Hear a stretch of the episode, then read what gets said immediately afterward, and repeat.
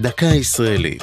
השבוע לציון 125 שנה לקונגרס הציוני העולמי, והפעם התחלות ראשונות. באולם מצוחצח ברומניה, המואר ומקושט בנברשות מפוארות, נערך לראשונה בשנת 1882 מפגש נציגי הקהילות היהודיות של תנועת חובבי ציון, שכונה קונגרס אגודות יישוב ארץ ישראל על ידי עבודת אדמה. 51 צירים מרחבי רומניה, שייצגו 32 אגודות מקומיות, התכנסו בעיר פוקשן, לאחר שהבינו כי יש צורך הכרחי בקידום רעיון ההתיישבות בארץ ישראל. ההבנה נולדה בעקבות החמרת הפגיעות האנטישמיות נגד יהודים, והתנגדות השלטונות לדרישת מתן זכויות ליהודים. הזמנות מיוחדות שהודפסו בשפה העברית נשלחו לקהילות השונות, והוטבע עליהן התאריך העברי כ"ג בכסלו תרמ"ב.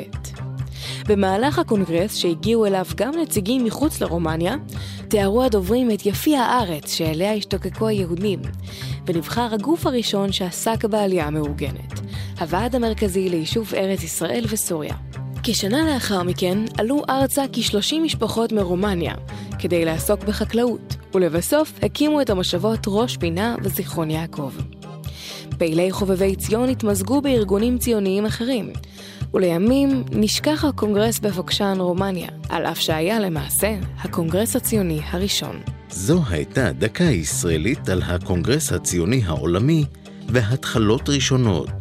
כתבה מאיה נויפלד. ייעוץ הפרופסור יוסי גולדשטיין. הגישה עדן לוי.